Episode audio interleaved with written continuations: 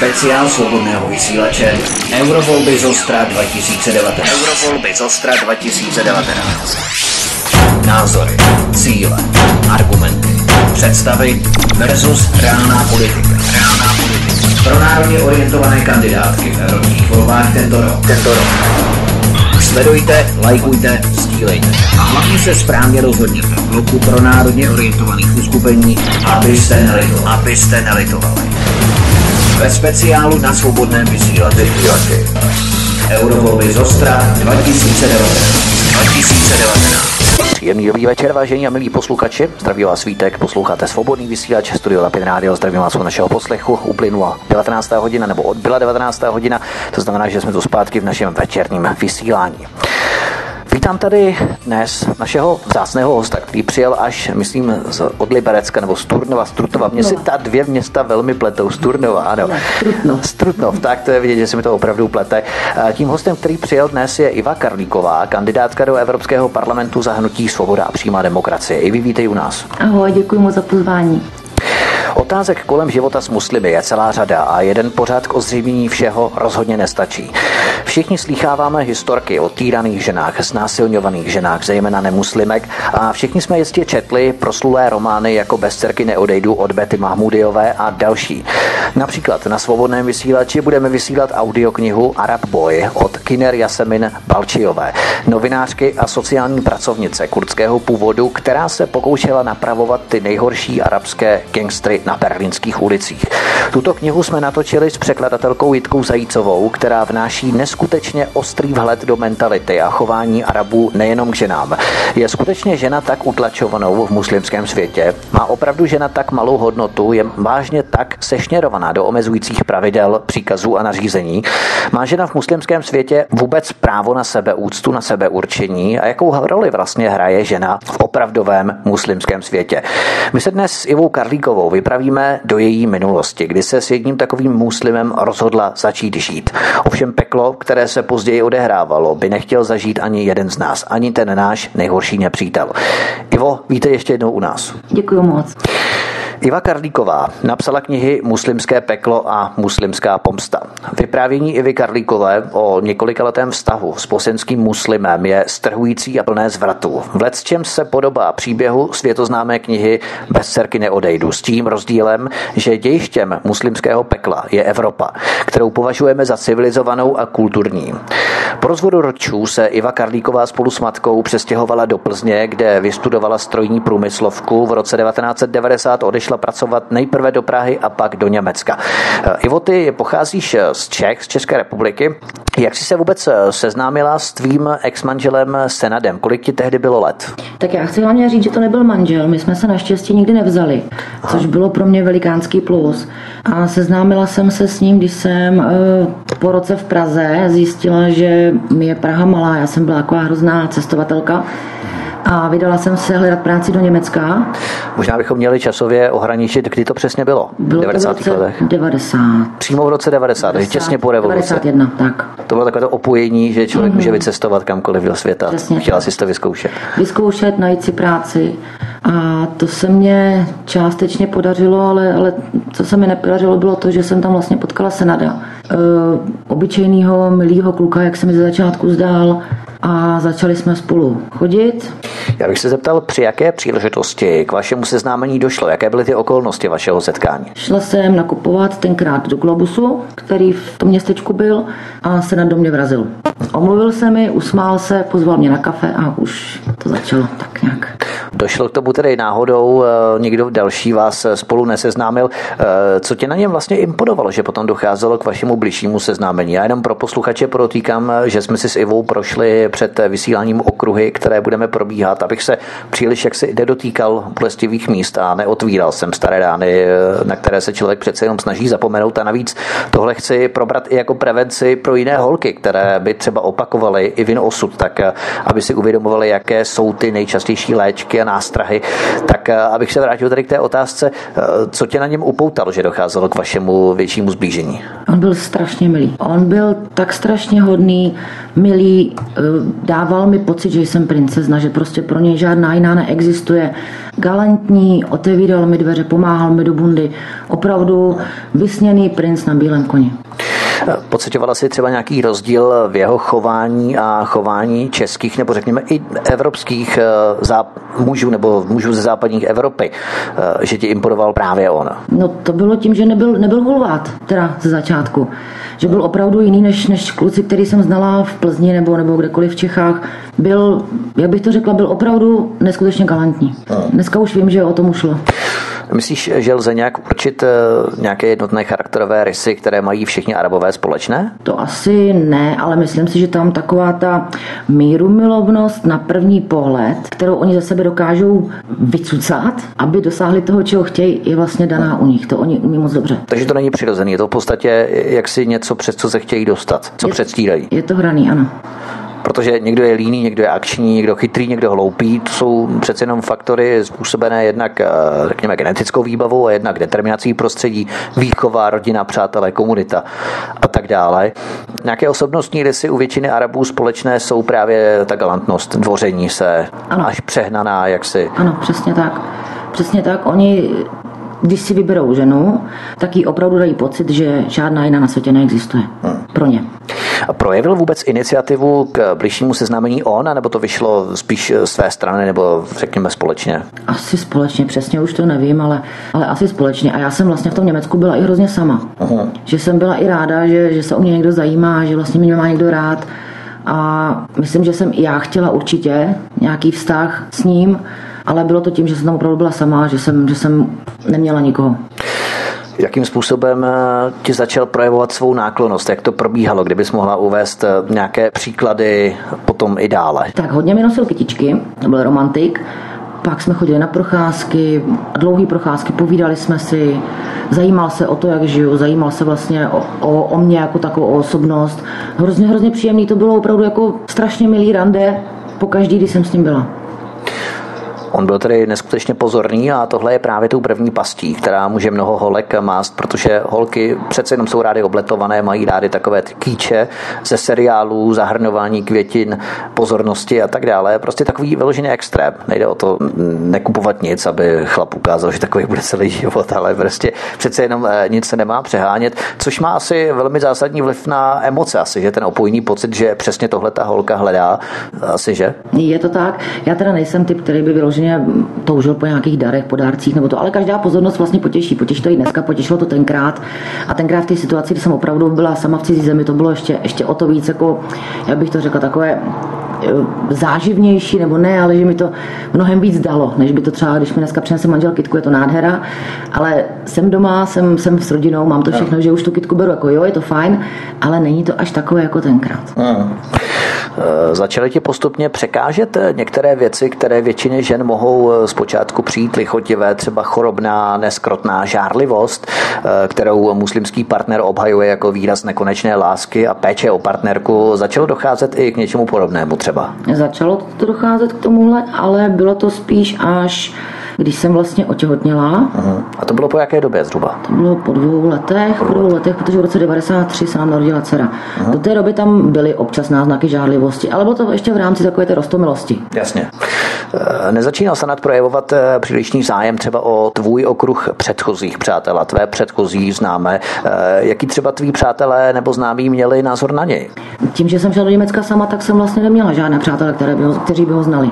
Hmm. Takže já jsem tam odcházela sama s kamarádkou, kamarádka si potom požádala o azyl, ztratila jsem je z dohledu, já tam zůstala úplně sama. Hmm. Takže přátelé, ty, co byli v Čechách, ty o něm nevěděli, vlastně nikdo o něm nevěděl. U většiny muslimských partnerů také dochází k tomu, že chtějí vědět nepřetržitě, kde zrovna partnerka je a co dělá pořád non-stop. Eh, docházelo k něčemu podobnému i u vás? Docházelo, ale jak říkám, až vlastně po narození dcery, nebo, nebo už když jsem byla těhotná. V té době, když jsem byla těhotná, tak jsem mu to oznámila, že vlastně spolu čekáme dítě. A to si pamatuju, to jsme stáli před domem, jsem mu to řekla a on vší silou mě kopnul do břicha a řekl mi, to dítě není moje, s tím hovnem si dělej, co chceš. Takhle doslova, omlouvám se. Takhle doslova a v tu chvíli jsem nevěděla, co mám dělat. Byla jsem odhodlána, že to s ním skončím, že zůstanu svobodná matka nebo že dám prostě dítě pryč. Ale to, to jsem si potom rozmyslela a nejhorší je, že vlastně on se mi za to omlouval, tak jak to bývá, sliboval hory doly a už jsem se vezla v tom samém kolotači. Projevoval právě on nějaké sklony k, řekněme, velmi nevypočítatelným výbuchům vzteku, agrese, bez nějaké sebe větší příčiny, která by ho k tomu motivovala, třeba protože eh, mnozí lidé třeba když se rozčilují, tak přece jenom eh, je to jaksi plynulý proces, eh, který vzniká z nějakého podnětu, z nějaké motivace, z nějakého impulzu, řekněme. Co pro ně třeba znamenal impuls pro to, aby se dokázal nějakým způsobem navstekat. Ještě tedy, když budeme postupovat chronologicky, zůstaneme ještě v Německu. Projevovala se třeba jeho agresivita, výbuchy vzteku, hněvu i, i v Německu? Projevovala, ale jaký to byl impuls, co bylo spouštěčem, to vám neřeknu, protože to bylo po každý něco jiného. A to byly maličkosti, které třeba pro mě byly úplně banální, ale on z toho dokázal opravdu udělat, když to řeknu, Jasně, opravdu velký problém. Mhm. Hmm. Co třeba byl takovým spouštěčem, ta maličkost, nebo tou maličkostí, kterou si potom zjistila, že uh, v podstatě zapříčinila ten výbuch jeho agresivity? Já si vzpomínám třeba na jednu situaci, to už byla malá na světě, měli jsme tříkolku a tříkolka vlastně měla takové držadlo, kterým se to dítě směrovalo a malá Deniska, ta na ní neuměla jezdit. Pořád doprava, doleva zatáčelo, to držadlo se mu vysmíkávalo z ruky a to byla taková chvíle, kdy on tu malou prostě vzal z toho, z té tříkolky, odhodili do pangejtu, tříkolku za to držadlo vzal a začali mlátit o silnici. Takováhle hloupost, pak ji zahodil do pangejtu a nic se nedělo, že dál. A, a to byly spouštěče, které prostě pro mě jsou úplně nepochopitelné. A ty jsi se zkoušela třeba v takovýchto vypětých situacích nějakým způsobem zasáhnout, nebo si se stranila v obavách právě, aby si ještě nezvýšila tu vlnu jeho hněvu? Ze začátku jsem se snažila a to jsem šla proti němu, to jsem dokonce, jsem, já jsem se nenechala mlátit ze začátku, ale já jsem vždycky dostala tak strašně moc ran zpátky, že jsem postupně vlastně říkala, tyjo, když, když se budu bránit, tak dostanu ještě víc a dostala jsem se do takové fáze, že jsem opravdu radši se nebránila. Hraje ve vztahu ženy s muslivem i nějakou roli faktor submisivity a dominance ve smyslu poddajnosti ženy, která si toho prostě nenechá více líbit, než třeba žena od přírody nepoddajná, dominantní. No oni vždycky říkají, že skrotí každou. Jo. Že skrotí každou a že tohle prostě, že ten dominantní musí být ve vztahu muž, ať se to ženský líbí nebo nelíbí. Ty jsi samozřejmě věděla, že on byl muslimem. Co si o islámu tehdy věděla? Nebo bavili jste se o tom na počátku vašeho vztahu třeba o islámu? Vůbec. Pro mě bylo divný, že on se jmenoval, jak se jmenoval. Já jsem znala jména jako Christopher, Josef a takový. A Senát prostě mě znělo cizokrajně. A když jsem se vlastně ptala, proč tak jmenuje, pro mě to byl Jugoslávec. Já jsem neměla tenkrát pojem no, o tom, no. že jsou nějaký muslimové, Jasně. že jsou křesťané dobře, něco malinko jsem o tom věděla, ale že jsou až takhle rozdílní, to jsem teda netušila. Takže pro mě, my jsme se ani o tom islámu nějak nebavili, ani o tom, že on je muslim, protože on nepraktikoval. On, první takový ten kontakt s, s tím jeho muslimstvím byl, když eh, tenkrát verbovali v Německu do války. Aha. Jo, dobrovolníky prostě hledali tam kluky z Bosny, kteří budou válčit a to tenkrát jsem poprvé slyšela, já jsem muslim. To v rámci té muslimské komunity verbovali, mm-hmm. jo? Mm-hmm, Aha. Přesně tak. A vím, že tenkrát tam přistavili nějaký autobus a kdo chtěl, tak mohl nastoupit a mohl jet válčit. A toho tenkrát zastavil otec jeho, ale to jsem poprvé pocítila, že já jsem muslimán a já ty četníky prostě tam pozabijím. A to jsem z něj cítila, že, že je strašně odhodlaný opravdu jít zabíjet nevěřící, podle nich. Bavili se, bavila se o tom třeba s ním, jestli jako pojedete nebo nepojedete do Bosny? E, potom, když jsme se stěhovali z Německa, myslíš? E, myslím, když přijel ten autobus třeba, ne, nebo ne, když ne. ho verbovali. On tady nakonec se nerozhodl, že, tady, že pojede do Bosny, když no, ho verbovali. On by, on by tam i jel, ale táta ho na poslední chvíli vlastně strhl a vytáhl ho z davu. Vytáhl ho, to znamená, že se přičinil o to, aby zůstal v Německu. Přesně tak. Aha. Přesně tak. To jsem právě myslel, že jeho táta, pokud byl muslim, tak byl ještě radikálnější než on, tedy než Sanat. To znamená, že nebyl. Mm-mm. Naopak. On byl jenom hloupější. jasně, jasně. Už věděl, co ten život, že má cenu větší, než eh, riskovat život eh, to v nějakém věděl, konfliktu. Ale jinak byl, jinak byl opravdu hloupější hodně. Jo, jo. Jeho otec eh, byl v Německu tedy. On tam přišel jako gastarbeiter tenkrát do, do dolu, takže on tam žil nějakých 20-30 let možná. A jenom to, že byl hloupý, o tom svědčí třeba to, že on za těch 30 let se nenaučil německy. Uh. Byl nějaký rozdíl třeba v rámci Němčiny u Sanada? Ten se naučil německy, byť s akcentem třeba? Naučil se německy, naučil. Neříkám, že uměl všechno. Já jsem třeba po roce uměla líp než oni všichni dohromady. Uh-huh. Ale naučil se a domluvil se. To jo. Uh-huh. Bydleli jste třeba v nějakém kétu nebo v nějaké uzavřené komunitě v Německu, anebo jste měli v podstatě možnost eh, jít kamkoliv, zdržovat se kdekoliv? Ne, ne, ne, vůbec ne. Že tam geta byli, že, že spolu kamarádili vlastně muslim s muslimem, křesťan s křesťanem, to tam bylo, Polák s Polákem a takhle to, to tam bylo, ja. ale měli vlastně všichni svoje byty a nebylo tam žádný asilový centrum nebo něco takového, to ne. Pozoroval jsi třeba na, po, na počátku vašeho vztahu, že by se váš život začal pozvolna přizpůsobovat eh, nějakým náboženským pravidlům, která by vstupovala do vašeho vztahu, nebo eh, tě nenápadně začal omezovat? Myslím nejenom on, ale v podstatě ta pravidla. Mě třeba hrozně vadilo, když jsem byla těhotná, dneska se narodila v uh, únoru a Vánoce před, předtím Aha. jsem chtěla tak nějak oslovit po našem. V Německu byly všude stromečky, jak jsem no, říkala, no. udělám taky. A ten mi řekl, že mi na to kašle, že na diskotéku. Takže já jsem zůstala doma s mandarinkama, protože dárky, dárky jsem mu taky nedala. Zůstala jsem s mandarinkama s větvičkou, protože jsem nedělala žádný nic, něco velkého, ale už jsem takový pokus o to, jestli on by ty Vánoce přijal, jsem zkusila a nevyšlo to. Pak ten další rok to jsem teda říkala, ne, já se nedám, já to udělám prostě jinak. Koupila jsem stromeček, ozdobila jsem, odala jsem každému dárek, přišli k nám na návštěvu jeho rodiče a ty na mě koukali jak zjara, jako a to si nedovoluji, tohle, my jsme muslimové a tohle teda ani náhodou. Dárky si vzali, to ano, ale, ale řekli prostě, my se tohle to neakceptujeme.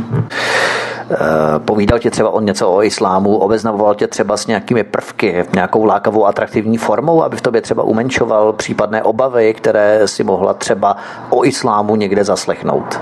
Ne, vůbec. On mi prostě řekl, Allah to, Allah to chce tak, jak to, jak to chce Jasně. a ty mě musíš poslouchat. Tam vůbec se mi nesnažil něco vysvětlit, vůbec jsem nepochopila, o čem ten islám vlastně je. Ve své podstatě pochopila jsem jenom, že mám právo mlčet a být podřadná. Jasně. A do jaké míry by se měla žena před začátkem vztahu s muslimem obeznámit s kulturou a tradicemi partnerovy vlasti, aby se mohla kvalifikovaně rozhodnout, zda do toho vztahu bude chtít jít a bude chtít akceptovat nějaká odlišná pravidla, právě jak si říkala v souvislosti s Aláhem, který všechno řekl, který všechno určí a žena musí jenom podřízeně čekat, eh, co manžel řekne, eh, jak si posel Aláha, jak to má být a nemá být. Podle mě bylo úplně nejlepší, kdyby, kdyby Eh, ta žena odcestovala do nějaké muslimské země sama, nebo s kamarádkou, nebo, nebo já nevím, s bratrem a nějakou dobu tam žila, aby je poznala. Oni, když vás lapají, tak krásně zpívají, to známe. Uh-huh. A přijdete tam, je to úplně něco jiného. Takže opravdu žít tam, snažit se mezi ty místní chodit a já si myslím, že by stačil, stačilo 14 dní, měsíc a věděla by, o čem to je. Ono, mnoho Evropanek jezdí, obstarožních Evropanek jezdí do Maroka, do Egypta a tak dále, spíše se tam nechají svést nějakými arabskými čigoly, potom jedou zpátky, tak to nemyslíš asi tento způsob? Ne, ne vůbec ne. Jako, být někde v rezortu je trošku něco jiného no, mezi, mezi místníma a poznat tu jejich mentalitu, jejich kulturu. Tam se to právě nevždy poštěstí, protože přece jenom ten, ta možnost návratu, kdyby se žena rozhodla jet někam s perspektivou rozhodnout se z hodiny na hodinu, že prostě bude chtít jet zpátky, tak aby mohla tak učinit, tak tam je to asi problém, že? Potom. To, to asi, no, záleží, jestli by tam jela opravdu třeba jenom, jenom jako nějaký zájezd na vlastní pěst, třeba s tím bráchou nebo s nějakým kamarádem Aha. a poznávali by ty místní. Kdyby tam jela opravdu sama, tak je otázka času, kdy nějaký takovýhle zblbne. No, jasně. A to už by se asi nevrátila jen tak lehce. Myslíš, že islám atraktivizuje vlastní náboženství k náboru nových konvertitů k islámu? Pokoušeli se i třeba, pokoušeli se třeba i tebe přesvědčit ke konvertování na islám? To nemůžu říct. To ne, nemůžu říct, že by mě nějak přesvědčovali a, a nějak chtěli, abych, abych se zahalovala. Jednou mi řekl, že by byl rád, a to už jsme byli ale v Bosně, že by byl rád, abych chodila zahalená jako jejich ženy, i když tam chodili většinou už jenom ty starší zahalený, protože mladší ty už byli trošku tou Evropou asimilovaný, domestikovaný, jak by se řeklo. A to jsem mu řekla, že já se milé ráda budu zahalovat, když on přestane chlastat. A to jsem věděla, že nesplní, takže jsem se vůbec nebála, že by mě nějak tomu donutil. To je zajímavé. Oni většinou se odvolávají na Aláha k dodržování nějakých zásad eh, islámu a tak podobně, ale jedn, jedn, že jednou z těch zásad je nechlastat, eh, to v podstatě nedodávají. Že? Ne, a já, já bych řekla, že třeba pil alkohol a on opravdu chlastal a nebyl jediný. Tam jich chlastalo hodně. Jasně. Opravdu hodně. Jasně. Takže se náboženství, respektive islám, hodí pouze, když se jim to hodí. Ano, ano, přesně tak. Když, když, když opravdu uh, oni si myslí, že teď by to mohli vytáhnout se muslim, tak to vytáhnou, jinak Allah to nevidí. Jasně, Allah to nevidí. Mm-mm.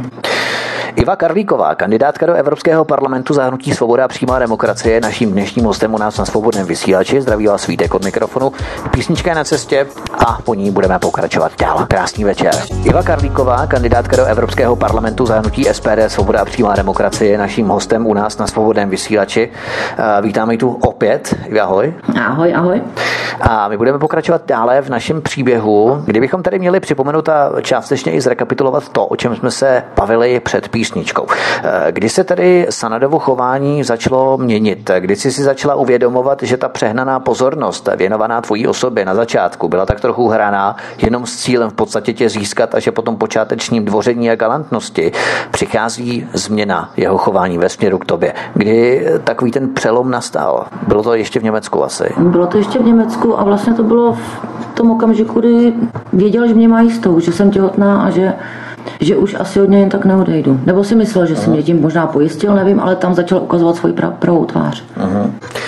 Jakým problémům může žena čelit na počátku vztahu, pokud se rozhodne žít s muslimem? Co bys poradila třeba ženám, na co si mají dávat pozor, čeho si mají vyvarovat? A zda vůbec mají akceptovat i v poblouzněné zamilovanosti konkrétní věci ve vztahu s muslimem, které jim připadají zpočátku jako určitá drobná rostomilost s ohledem na to jeho náboženství partnera muslima, ale která pozne náhlu začne stále více vstupovat do každodenního života, určovat nebo řekněme vévodit, dominovat eh, každodenní rutině rodině, řekněme.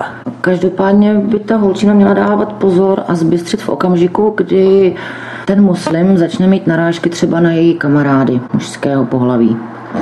To už, a to třeba začátku může myslet z legrace, ale myslím si, že už tam začíná takový to malinko manipulování s ní ona třeba řekne, já bych šla ven s kamarádem, on poprvé řekne ještě možná jako běž, ale proč? A po druhý už jí řekne, hele, mě to nelíbí. Ona se ozve, třeba ji ještě na dobře pustí, ale po třetí už, když řekne, že by s ním šla, tak prostě už jednu flákne. Aha. To jsou moje zkušenosti. Neříkám, že jsou všichni stejní, to určitě ne, nejsou, ale já jsem poznala třeba dva, dva, tři z těch stovek, které jsem poznala, tak dva, tři z nich byly jako opravdu strašně hodní. Hodní, nepraktikovali, islám necpali do každé věty, Aláha skoro nezmiňovali, byli hodní ke svým manželkám. Ale já říkám, že třeba u nás v České republice je 95% chlapů dobrých, 5% jsou nějaký takový ty, co by se mi moc nelíbili, a tam je to obráce. Tam je 5%, kteří jsou v pořádku a 95% opravdu těch fanatických muslimů, nebo ne fanatických, ale, ale těch, kteří staví Aláha nad zákon a hrají si vlastně před na Boha. To je právě problém, že člověk to nerozpozná i uh, z počátku, kdy může být i několik let ten muslim hodný, pozorný a tak dále, hodný ke své manželce, ale potom, uh, pokud se manželka třeba nebude zahalovat nebo dodržovat nějaké elementární zásady spojené s islámem, tak uh, může být třeba vysmíván jeho kolegy z mešity, z místní mešity. Nebo imám může říct, že ty jsi špatný muslim, podívej se, tvoje manželka se nezahaluje, chodí, kde se, kde se jí zlíbí. To je špatné. Je to pravda, že oni se hodně nechají ovlivnit tím, co řekne imám. Vlastně to byl hodža, a to, co řekl Hodja, to platilo, protože to bylo vlastně přímý, přímý, přímé spojení s Aláhem. Ano. Ale já jsem tohle zase nezažila. Nemůžu říct, já určitě je to tak, věřím tomu, ale já osobně takovou zkušenost nemám. Co tví přátelé, svěřila jsi se s tvými obavami někomu, k čemu docházelo? Myslím ne, tedy si říkal, že jsi v Německu byla sama, ale byly tehdy telefony v roce 93-94, nebyly takové komunikační možnosti, jako jsou dnes Skype a tak dále, čili člověk nepřicházel s tvými známými nebo se známými z České republiky tak už se do kontaktu a tak často. Mohl použít pouze drahý telefon, ale i tak eh, svěřovala si se třeba někomu s tvými obavami, eh, v podstatě i když jsi byla těhotná, jakým způsobem se k tobě zachoval třeba v tom okamžiku, kdy si mu sdělila tu skutečnost, že jsi těhotná, kopl tě do břicha a tak? Ne, mm, já jsem se s tím nesvěřovala, protože jsem měla uh, velký pocit studu. Já jsem se hrozně styděla za to, že jsem vlastně dopustila to, co se mi děje. A nechtěla jsem, aby si o mě naši dělali třeba ještě větší starosti. Jasně. Takže jsem to vlastně trpěla všechno hmm. sama. Hmm. Pomáhal ti třeba někdo překonat, eh, překlenout podobné krizové stavy, které si prodělávala, nebo si podobně jako většina holek, které se něco začaly s muslimem, postupně izolovala třeba kruh nebo okruh tvých přátel na jeho známé z muslimské komunity. Je to přesně tak, je to přesně tak. Tím, že jsem vlastně poznala víceméně mezi prvníma, tak jsme měli známé jenom z jeho okruhu. Hmm. A když jsem se snažila mít známý třeba svoji kamarádku z autoškoly, že jsem v Německu dělala autoškolu, tak to mě vlastně během chvilinky zatrh, že, že ne, že, že to nepřeje a že s tou se kamarádit nebudu. Ale já jsem chtěla říct tomu, mm, tenkrát jsem mamku pozvala k nám. Mamka si vlastně moje myslela, že všechno je v pořádku, že to už se nám narodila Deniska a uh-huh. On neříkám, že v něm byl každý den, to vůbec ne. No a tak jednou do týdne to prostě bylo, že ho, že ho to popadlo a mamka k nám přijela na návštěvu a on stropil takovou scénu, že jsme spolu spolu šli do cukrárny. On tam za náma přiběh, já měla kočárek, mamku, byli jsme v cukrárně na zmrzeně, on tam přiběh a začal, že jsme teď to nechci říkat, ale lehké děvy a že tam honíme chlapy a že čekáme prostě, až nás tam někdo osloví a takovýhle. A ten teda udělal takový virvál, zmlátil tam mě, mamku teda na to si netroufl, ale musel přijet až, až jeho otec, aby to vůbec zastavil, protože na nás vytáhl nůž a házel po nás všechno, co v té cukrárně našel. No bylo to hrozný. Bylo to hrozný. A to už jsem teda před mamkou nemohla tajit, že sám, nebo říkat, že sám dobře, protože viděla, že to no, asi nebude pravda. A v podstatě, jakým způsobem se zachovali lidé kolem? Zavolali policii třeba, nebo nějak se to vyřešilo? Ne, byla tam s námi ještě jeho segra, ta zavolala tátovi, ta jo, ale jinak všichni dělali, že nic nevidí. Aha. A to se mi stalo víckrát. Třeba mě vyhodil z autobusu, protože malá brečela, tak mě vyhodil z autobusu, že tam s ní nepojede, protože dítě řve a ještě mě jako kopnul z těch dveří, no a lidi koukali jenom a jo, nic, nic, nic, prostě totální nezájem, hostejnost. Ono totiž každý nadává Čechům, to je zajímavé, že my si nevšímáme okolí, že chodíme, rádi děláme, že nevidíme. V podstatě tady vidíme, že v Německu je to to tež. A to bylo před 20 lety, a co je dneska? Hmm. Já myslím, že ty lidi mají strach prostě se ozvat. A vložit se třeba do nějakého konfliktu no. potom, aby si to neschytali i oni sami třeba. Přesně tak, a aby nebyli nazvány rasisty, já nevím čím vším. No, jasně, jasně. Ale třeba zavolat policii, třeba je anonymně, jo, si třeba nikdo netroufne, to je právě ten problém. Můžu vám říct, že hmm. při jednom takovém tom jeho vý, výlevu, kdy jsem, kdy mě tekla krev z nosu a odevšat, tak jsem, když jsem se potom dostala k telefonu, už bylo po všem, už, hmm. tak jsem zavolala vlastně na, na, německou policii, že potřebuji pomoc. A oni mi řekli, no a mlátí vás teď konce? A říkám, no teď ne, to bych vám asi nevolala. No tak nám zavolejte, až vás bude mlátit. Takže to byla reakce německé policie. To jsou teda docela dobří žízkové, teda, hmm. jako jo. To znamená, že online přímo přímém přenose, jo, jakože hmm. budeš mít uh, asi mobil, tak ještě nebyl ne, mobil. To byla pevná linka. To byla pevná linka, takže když tě bude mlátit v obýváku a telefon je v kuchyni pevná linka, takže... Přesně tak, to jako zůstává rozum stát, ale no. přísám takhle to bylo. Eh, ty jsi se potom eh, přestěhovala do Bosny, v té době si už věděla, že ti tam asi nic dobrého nečeká, nebo si ještě eh, doufala nebo měla optimistické představy o životě v Bosně? V podstatě proč jsi se tam odstěhovala z Německa, když už tam to začínalo být takto husté? No já jsem vlastně neměla kam jít, já jsem se neměla tady domů kam vrátit, možná i proto. Ani do České republiky se neměla kam vrátit. Máma ti nenabíhala třeba, že by se mohla vrátit k ním? Mm, ne, nenabídla. Hmm nenabídla, kam jsem mohla, byla moje babička, ale tam měla jedna jedna a s dcerkou 70 letou paní otravovat se mě opravdu nechtělo. Říkám, ale hlavně si za to můžu sama, musím to prostě vyřešit sama. Takže když skončila válka v Bosně a odsunovali, odsunovali uprchlíky, když to řeknu takhle, on měl vlastně status eh, z nějakého toho utečence nebo, nebo dočas, dočasně povolený pobyt, takže jeho otec rozhodl, teď prostě pojedeš a mě řekl, ty pojedeš s ním a věř, říkal mi ještě, věř mi, on v Bosně bude jiný, tady je frustrovaný, tady je prostě v cizím prostředí, v Bosně to bude lepší, tam budeme mezi svým, bude to lepší. No. Mm-hmm. K tomu se potom dostaneme, jak se v Bosně měnilo, jak to bylo všechno lepší v úzovkách.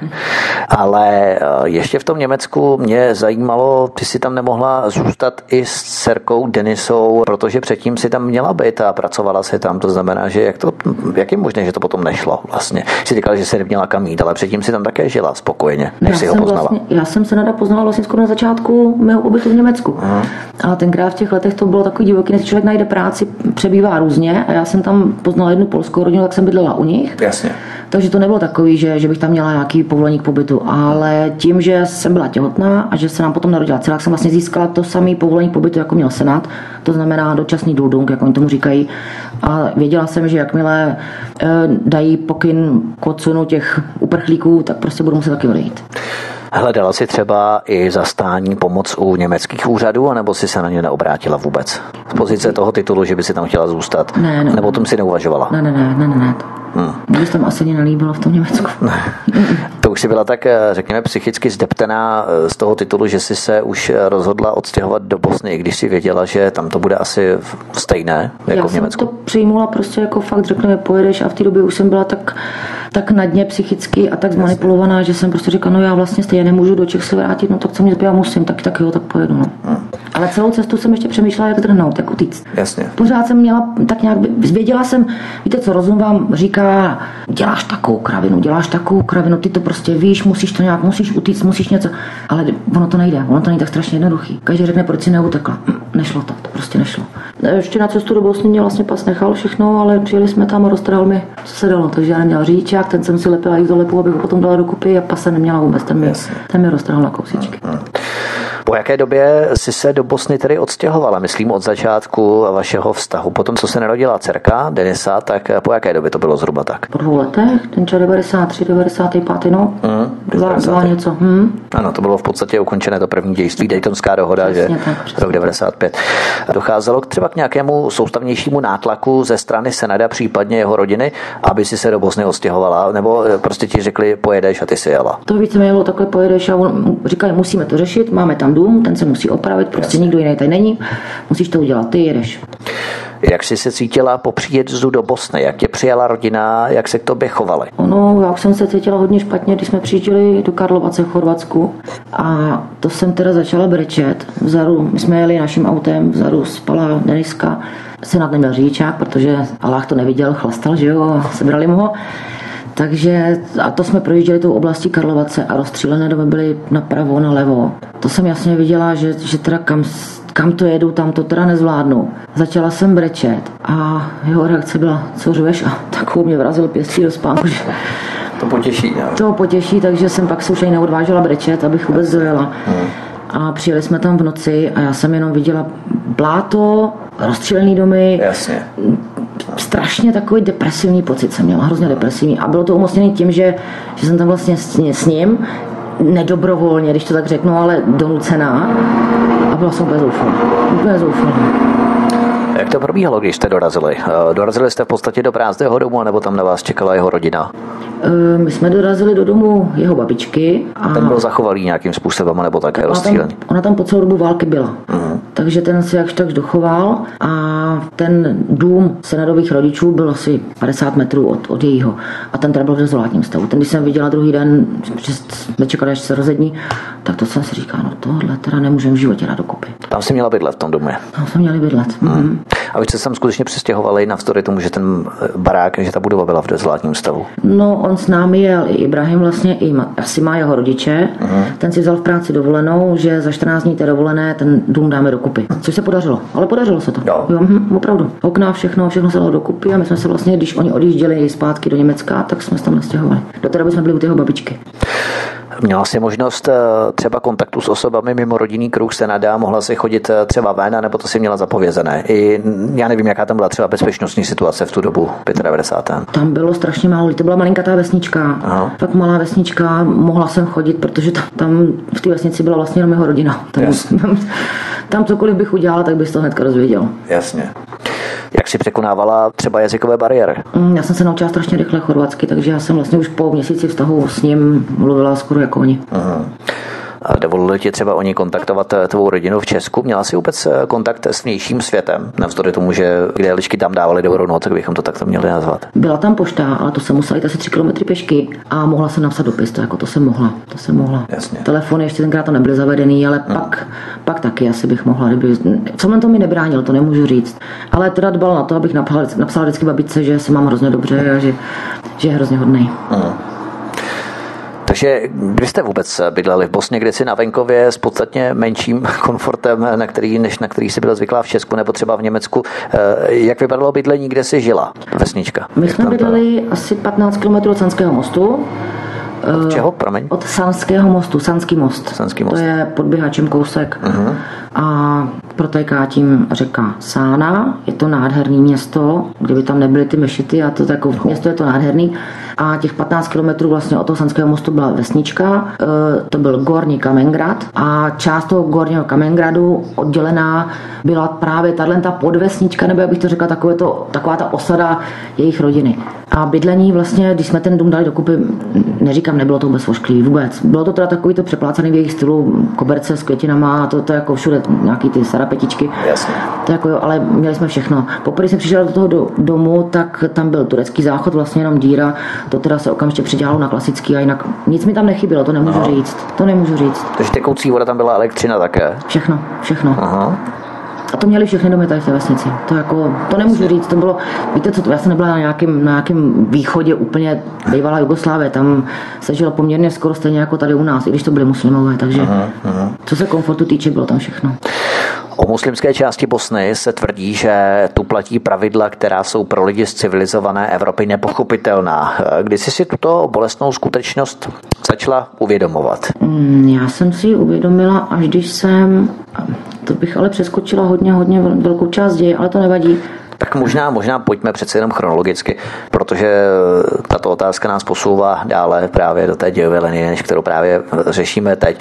Ty jsi tedy porodila dcerku Denny, to bylo ještě v Německu, mm-hmm. potom jste se přestěhovali do Bosny, dostáváme se k výchově dětí.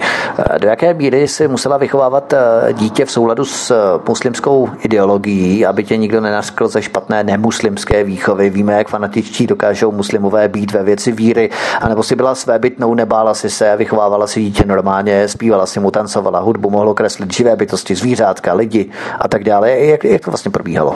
Úplně normálně jako u nás. Nemůžu, to bych jim křivděla, kdybych, kdybych řekla něco jiného. To je zajímavé, protože v Německu si nemohla slavit třeba Vánoce a tady no, jo. Kromě Vánoc, ale jako, co se týče výchovy, tak úplně normálně. No. Kreslili jsme si to, to jo, to mi do toho nikdo nepovídal, ale co mě hrozně vadilo, že ona mohla všechno. Tady mohla skákat po hlavě malá. A jim by to nevadilo. Já jsem se snažila malinko usměrňovat. Jasně s čímž teda měli, měli trošku problém, ale nemůžu říct, že by to bylo něco, co u nás taky máme opičí prarodiče, třeba řeknu takhle, nebo no, prarodiče no, no, s opičí láskou, jo, že to je úplně stejně jako tady. Nebylo to nějak, nějak extra. Jak jsi se vypořádávala s tím, že si musela přestat slavit Vánoce, nebo přestala si vůbec eh, ty Vánoce slavit sama i s dcerkou Bosně? Mm, když jsme byli tam, tak jsme vlastně neslavili, protože to nemělo smysl. A co třeba svátek, narozeniny? Narozeniny se slavili úplně normálně. Svátek ne, protože oni nemají vlastně jmenní kalendář, takže svátek ne, ale narozeniny se slavili úplně normálně. Uh-huh. Tak jakže Allah tohle neviděl, že jo? Jasně. Eh, teď se tě zeptám právě na to, co jsem tě před chvilkou, co nás posouvá i dále do děje. Jaké tradice a kulturní zvyklosti islámu si musela začít eh, dodržovat, kromě asi obligátního nikábu, hijabu, zahalování? Bylo ještě něco dalšího? Tam bylo vlastně jenom sloužit tomu muži. Opravdu mu jo. sloužit a být eh, poslušná a dělat to, co on chce. On v podstatě vůbec eh, neinklinoval k nějaké četbě Koránu třeba, nemodlil se pětkrát denně, to vůbec. Vůbec, vůbec, vůbec ne, to ne, to zaplať pánu, to, jako to bych asi nedala už mm. vůbec. Ne. Takže tu v podstatě tu víru nebo tu ideologii muslimskou si brali opravdu, když se jim to hodilo a bylo to jakési, řekněme, světské využívání té víry, nikoli bráno do té religiozní podoby. Ne, ne, ne, jenom když, když potřeboval, tak, uh-huh. tak byl muslim.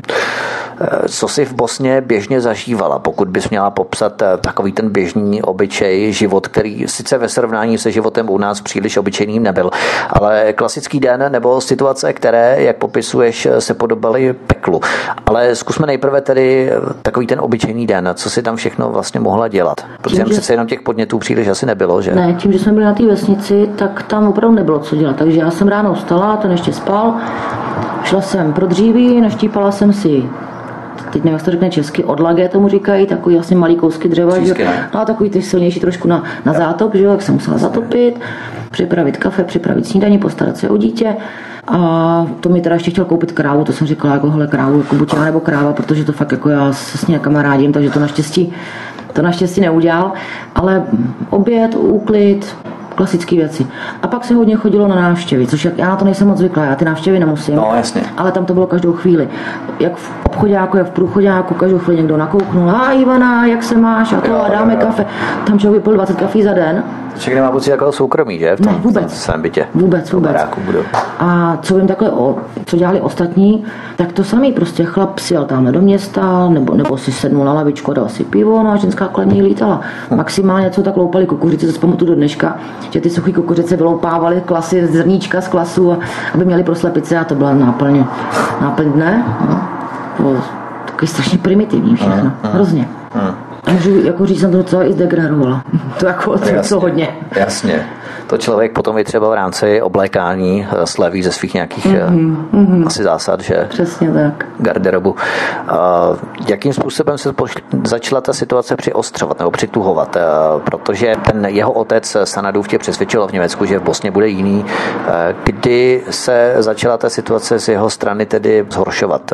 Měnit k lepšímu, si chtěl říct, ne? Ano, nebo uvozovkách k lepšímu, tak začal zlepšovat. Ne, ne, ne, vůbec. Už vlastně první den, jsme tam, nebo druhý den jsme tam přijeli, tak šel s kamarádem, který vlastně neviděl strašně dlouho na pivo, vrátil se ráno ožralý, takže jako tam yeah tam to bylo úplně to samé a začala si znova na mě vylejovat. Tak prostě já jsem, já jsem brečela, protože když jsem viděla tu hruzu, kam se máme stěhovat, tak mě to bylo všechno strašně líto. Zase, co brečíš, plesk, jo, to bylo takový, Jasně. že jsem vlastně radši wow, neříkala. Facka vlastně, útěchy, když se tak řekne. No, to, by to, to byla pěst útěchy možná, ale ne no, facka, no, ale ale tam jsem žádný zlepšení vlastně neviděla. Do toho se vlastně ještě, ještě Ibrahim, jeho otec, na mě vrhnul s nožem, protože jsme se pohrali kvůli tomu, že mi tvrdil, že země je placatá. Já jsem mu tvrdila, že teda fakt není placatá. Takže takovýhle, k lepšímu to nebylo vůbec. Vůbec, vůbec. Naopak, tím, že tam měl ty svoje staré kamarády, tak se tahal pořád s nima. To znamená, že on měl pocit eh, nedotknutelnosti v tom prostředí, protože tam všichni v podstatě se mohli chovat stejně a nebyla žádná represivní možnost, jakým způsobem ho zastavit v tom konání, které vůči tobě používal fyzické ubližování a tak. Přesně tak. My třeba jsme šli Deniskou po vesnici, tak kolikrát jsem slyšela z jednoho okna, jak žena řve, jak křičí prostě bolestí z druhého okna, takže to bylo, to bylo úplně normální. Tam prostě byl mezi svými a podle toho se choval. Hmm. Setkávala jsi se třeba i s nějakými dalšími ženami, které by prožívaly to tež? Že jste si třeba sami sebe nějakým způsobem vyhledávali právě v tom vašem trápení, které jste měli? No víceméně, že to byla, že to byla vesnička, kde byli všichni příbuzní, tak, tak ani, ani ne, ale tam stačilo říct, jako, že oni to viděli, že mám třeba monokla a Jasně. Fadila měla taky monokla a říkala mi, to si zvykneš, to prostě to, to, tohle on to tak nemyslí a to si zvykneš. No nezvyknu si na to, prostě na to si nejde zvyknout. No, jasně. Byly právě tohle ty situace, které tě přiměly uvažovat o tom, že si chtěla od něj odejít, anebo k čemu docházelo, co v tobě umocňovalo ten pocit, teď už přece musím odejít. Tohle byla už ta poslední kapka. Já jsem chtěla odejít pořád, ale tím, že mi vlastně roztrhl pas a sebral mi řidičák, neměla jsem auto, byla jsem vlastně úplně závislá na tom, co, co udělá on. Peníze jsem taky vlastně neměla, neměla jsem nic. A to on vlastně chtěl, abych já nemohla od něj odejít. Ale poslední kapka, když jsem si řekla, hele holka, takhle už to nejde, nebo tě zabije, byla, když přinesl mi štěňátko, jsem chtěla malý štěňátko, to mi teda přinesl, to mi udělal hroznou radost. To štěňátko pobíhalo kolem baráku a někde sehnal mrazák. Přijel s tím mrazákem, s kamarádem a táhli ho po schodech na verandu a to štěňátko si jim připletlo pod nohy. Toho naštvalo, praštilo s mrazákem, mě chytnul za vlasy, přitáhl mě do kuchyně, Spod gauče vytáhnul nějaký samopal, namířil mi ho takhle na, na čelo. Do dneška vidím tu studenou šedivou hlaveň, jaký mám tady takhle. A to jsem mu začala křičet, říkám, víš co, zabij mě ty hajzle, zabij mě, udělej to, ať mám klid, udělej to. Přiběhla tam jeho babička, nejhorší bylo, že celou dobu se na nás koukala malá Deny. Ta brečela, stála v rohu, brečela, přiběhla tam jeho babička a začala na ně jako, co to děláš? A já, já už mě to bylo fakt v tu chvíli jedno. Ať mě zabije, protože jsem viděla, že nemám šanci utíct, radši být mrtvá, než, než takovýhle trápení. No, najednou tu, tu hlaven dal dolů, sednul si, začal brečet, odešel. A já jsem si říkala, holka, teď musíš prostě utíct, nebo to jednou opravdu přijde. Takže jsem počkala chvíli, než bude tma. Vzala jsem pár věcí, co jsem mohla, vzala jsem Denisku a... K tomu se, k tomu se dostaneme po písničce, k ještě k mm. Tomu tvému útěku. Ale myslíš si, že tyto jeho situace, kdy on z eh, prudké agresivity, výbuchu hněvu, namíření na tebe samopalu, hned během okamžiku, během několika vteřin se zase stočil do toho uzlíku, kdy začal brečet a tak dále, že to je podmíněné jaksi výchovou, náboženstvím, respektive doktrínou islámskou, kdy oni mají pocit neomezených vládců nad životem ženy, anebo že měl opravdu nějaký psychický problém, který i by byl možný nějakým způsobem kodifikovat nebo diagnostikovat u nás, že prostě tohle není normální. Tak v tom případě by ale museli být psychické ordinace ve všech těch muslimských zemích pořád narvaný. Jo, to není psychický problém, to je prostě daný výchov, daný tím, v čem oni vyrůstají. Uh-huh. Iva Karlíková, kandidátka do Evropského parlamentu za hnutí SPD Svoboda a přímá demokracie, je hostem u nás na svobodném vysílači. Posloucháme její vypjatý příběh a ten rozdělíme, abychom to jaksi vydýchali. Dáme si písničku od mikrofonu a zdravý vítek a po ní budeme pokračovat dále v našem povídání. Vrhneme se do závěrečné části našeho rozhovoru. Příjemný večer. Písnička nám dohrává, jsme tu zpátky od mikrofonu a zdravý vítek. Posloucháte stále svobodný vysílač, který je vaším společníkem a naším společníkem, který nás provází dnešní večer, je náš dnešní host Iva Karlíková, kandidátka do Evropského parlamentu za hnutí Svoboda a přímá demokracie. I vy víte ještě jednou po třetí u nás. Ahoj, ahoj, ahoj. Tak a jdeme na poslední etapu tvého příběhu, tvé životní pouti, která začala tady v Německu, potom si ji zažívala v Bosně a potom částečně i v České republice. K tomu všemu se samozřejmě dostaneme, ale ty popisuješ nebo popisovala si, abychom posluchačům připomněli, že tě několikrát skoro připravil o život. Co tomu zavdalo příčinu k takovému výbuchu násilí, agresivity z jeho strany, to jsme, to jsme probrali před písničkou. Tato situace ale nebyla ujedinělá. Snažil se tě pouze být tlouc třeba tak, aby to na tobě nezanechávalo viditelné stopy, které by pak musel těžko vysvětlovat rodině, nebo už se ani o to nesnažil, bylo mu to v podstatě jedno? Jemu to bylo úplně jedno, protože on vlastně nikomu nic nevysvětloval. Tam táta mlátil mámu, brácha mlátil segru, takže jo. tam to bylo úplně normální. Jasně. Takže já, čím víc, možná bych řekla, že i byl pišný na to, když jsem měla nějakého pěkného monokla. Mm. Že se mu to hezky povedlo. Mm docházelo k těmto vybětým situacím před eh, nějakými svědky? Věděl o tom třeba někdo z rodiny? A víceméně všichni, protože když to na něj přišlo, nebo když, když jsem já udělala něco špatně, tak tam mohl být třeba samotný Allah, on by mě zmlátili před ním. Hmm. Tomu to bylo jedno. Hmm. Prostě já jsem zhřešila a musela jsem být potrestaná.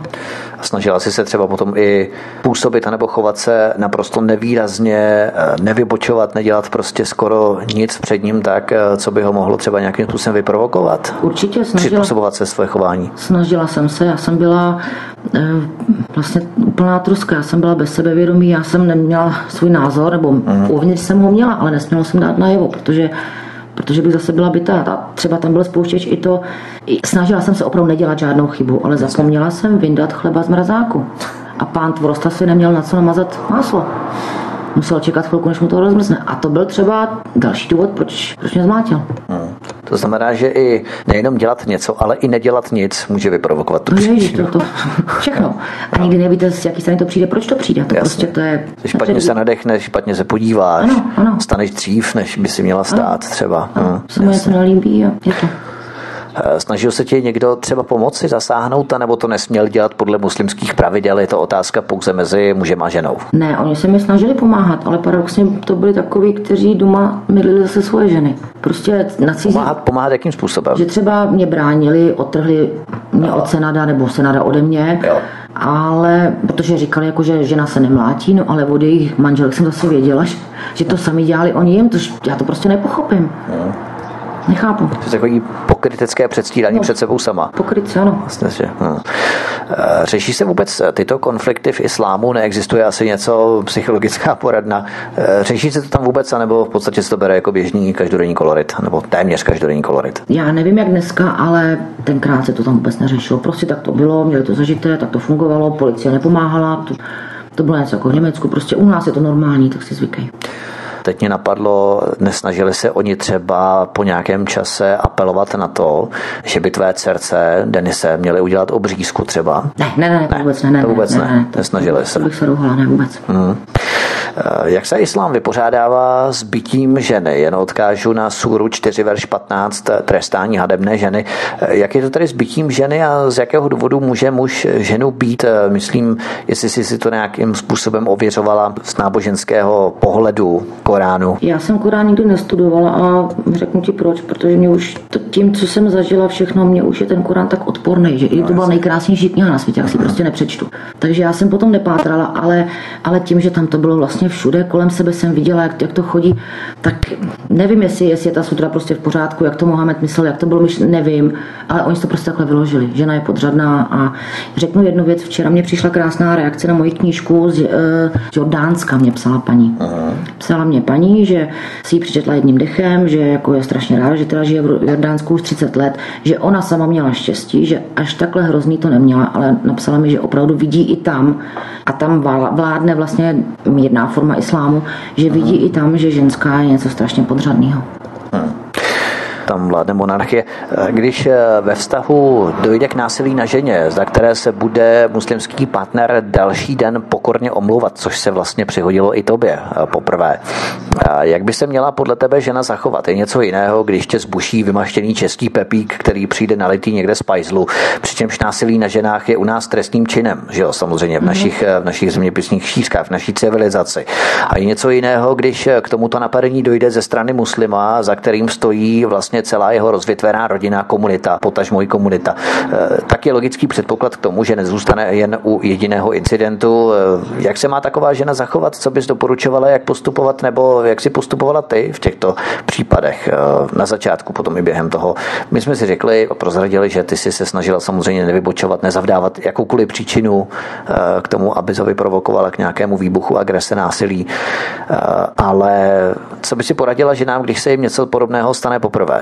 Mm, já si myslím, že jednou ještě se, je to strašný, ale jednou může ulítnout každý jako vůbec ne, netoleruju nějaký, nějaký, jakoukoliv formu násilí. Jasně. Ale pochopím, že třeba člověku ta ruka ujede facku, dá facku. Neříkám, že jí zmydlí do bezvědomí. Jo? To už bych prostě, já s dnešníma zkušenostma bych už na podruhý nepřistoupila nikdy. A to samý poradila holkám, který, který by měli podobnou zkušenost, prostě nevěřte jim, protože to lepší nebude. Nebude to nikdy. Oni jenom slibují, poruší, slibují, poruší, slibují, poruší. Jasně. A tím vlastně tu holku dostávají do takové pozice, že ona už se vlastně bojí cokoliv říct, cokoliv udělat, aby nebyla trestaná, naprosto vygumovaná. Jak by se reagovala na argument, že v českých domácnostech je také domácí násilí, i když máme mechanismy samozřejmě, jak se s tím vypořádat, když to v islámu žena nesmí o bytí hovořit, má to zakázané, je to haram. Eh, jak by se reagovala na tohle srovnání? V podstatě, že v českých domácnostech je také domácí násilí. Já vím, že něco podobného doká, nebo zažije i kolikrát česká žena s českým pepíkem. Pokud se nebojí proti tomu něco dělat, tak tady má zastání u úřadu. Ano. Což tam teda není. Ano ale nesmí se bát. Pokud se bojí, tak je na tom úplně stejně, jako kdyby byla s muslimem. To je, to je ten problém. Prostě nebát se. Aha. Nebát se a jde jenom o nás, žijeme jenom jednou. Musíme být trošku sobecký. Myslet na sebe. To je přesně, přesně. Eh, jaké byly vůbec možnosti v tvého útěku?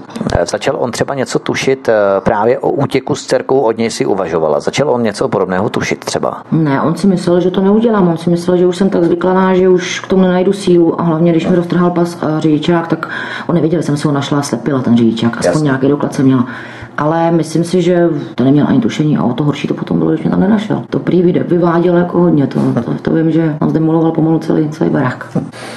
co tam opravili, tak se zase znovu mm. zbombardoval. O tom jsme právě skončili před eh, písničkou, udělali jsme to trošku napínavější, když v tomto případě nechceme být eh, v roli bulváru typu blesk, ale přece jenom. Tak eh, jak se ti nakonec podařilo utéct? Jaké prostředky si k tomu nebo proto musela použít? Přece jenom přes hranice do Evropské unie, bez peněz, bez konexí, to asi příliš nešlo, nebo se pletu? Mm, já jsem měla víc štěstí než rozumu, to mám, hmm. to mám jako opravdu pomalu do dneška, ale... Jak to probíhala ta cesta, když jsi se v noci rozhodla, že utečeš? Hmm. Vzala jsem, si. Zbalila jsem si igalitku, protože navíc nevěděla jsem kam půjdu, nevěděla jsem, co udělám a ta se s nějakou taškou jsem opravdu nechtěla, prostě to nejnutnější pro malou, vzala jsem malou, přeběhli jsme dvůr a z, přes kopec bydlela Senadova teta. A její manžel to byl jeden z těch mála, který byl opravdu hodný. Uh-huh. Jo, tam vím, že že se nikdy nic takového nestalo jako mě. A ten mě teda naložil do auta, odvezl mě aspoň za Sanský moc, za město, říká, hele, dál nemůžu, musí si prostě poradit sama. Tak vyhodil mě tam, tma všude jako v pytli, tak jsem prostě šla nějakou, nějakou cestou, kterou, která tam byla, šla jsem, v tu chvíli mě bylo úplně jedno, kam dojdu. Já jsem prostě... neměla ani tušení, jestli ne. třeba se nevracíš třeba. Ne, to jsem věděla, to, to, jsem věděla. to jsem věděla, že jako tam... Že, že, že, pryč, ne, ne, to ne. A já jsem měla cíl dojít do Zářebu, nebo dostat se nějak do Zářebu na ambasádu. Musela jsem, nic jiného mě nenapadlo. To už byla bezpečná zóna v podstatě, že? Mm-hmm, tam už jo. A zastavilo auto, já jsem teda nestopovala, ale zastavilo auto vedle mě a ve mě hrklo, já myslím, že to je senat, že mě našel. Teď jsem říkala, skočím do pankejtu, nebo co, takhle jsem měla malou na rameni spící, v ruce tašku, teď to auto vedle mě, říkám, ježiš, no tak přinejmenším mě zabije, no co. Ale vykoukl takový pán a ptal se mě, jako co já sama tam v noci s dítětem, tak jsem mu bezkrátce řekla, že prostě musím, musím odjet, musím se dostat do zářebu, že nemám vůbec nic. To byl další z těch hodných muslimů. Nevím teda, jako, jak se potom choval doma, to ne. Vzali mě k ním do města, který bylo asi už 50 km vzdálený od Sanského mostu, tam jsem teda byla v bezpečí. A měli známého řidiče, který jezdil linku, klíč, Zágreb. A ta linka jezdila jenom ve středu. To bylo asi v sobotu, nebo už jsem tam u nich byla asi 3-4 dny. Jasně. Nechali mě tam s malou přespat, dávali nám najíst, starali se u nás. A dokonce s tím řidičem domluvili, že ačkoliv nemám pás, takže mě nějak převezl přes hranice. A on to dokázal. On to dokázal. Jakým způsobem to probíhalo na té hranici, kdy tam chodil pasový úředník a kontroloval lidem pasy? Zároveň mají platný? No, já myslím, že mu něco strčil. Že mu něco strčil, že mě vlastně nechal úplně stranou. Že to tam takhle ještě fungovalo a, a hrozně mi tím pomohlo. Já jsem teda zaplatila, či tenkrát jsem měla na ruce samý zlatý prstínek, takže všechno jsem sundala. Těm lidem jsem to dala, říkám, tady já nemám nic víc než, než tohle. Zaplatila jsem vlastně aspoň tímhle a, a musím říct, že nebýt těch lidí, tak nevím, co by bylo. Nevím, kde bych byla dneska. Tak to si měla opravdu teda velké štěstí.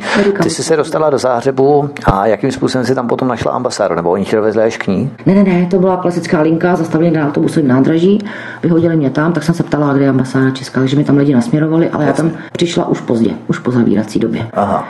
Takže mi ten vrátník řekl, musíš přijít zítra. A teď co? No tak jsem se vrátila zpátky na to nádraží autobusový, protože ten pan řidič říkal, že pojedou domů zpátky zase až zítra, že tam budou spát. Uh-huh. Tak jsem tam přišla, mě viděla a říká, tak co, vrací si s náma zpátky? A říkám, ne, jako to se, to se fakt nevrátím, ale jestli můžu s váma s malou aspoň přečkat noc v autobuse, abych se mohla ráno.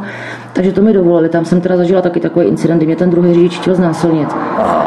Tam to nebylo vůbec příjemný, ale no, Jakým způsobem jsi se ubránila, pokud... Pomohl mi ten hodný řidič. Jo, tak. Ten, který mě vlastně pomohl přijít přes hranice. Uh-huh. Ten mě pomohl a Dostala jsem se na ambasádu druhý den, tam jsem musela vysvětlovat, kdo jsem, proč tam jsem. Oni si zavolali moji mamce do Plzně, ověřili si totožnost, mamka potom poslala nějakou peníze na účet, nebo jak to bylo, to už přesně. A oni mi na základě toho dokladu o zaplacení mi dali peníze, vystavili mi náhradní rychlý pas a nasměrovali mě na vlak. Věděla matka tvoje, že si prožívala podobné peklo, nebo se s tím obeznámila právě poprvé, když eh, jí zavolali, kontaktovali jí z té ambasády do Plzně? Mm, ona si asi tušila, ale já jsem s ní nemluvila po tom, co jsem byla v té Bosně. Po tom incidentu, který se přihodil právě v Německu v cukrárně, no, tak to si tušila. Já myslím, že měla, měla jasno, jak tam žiju. Hmm. Co se stalo se Senadem po tvém útěku do Čech?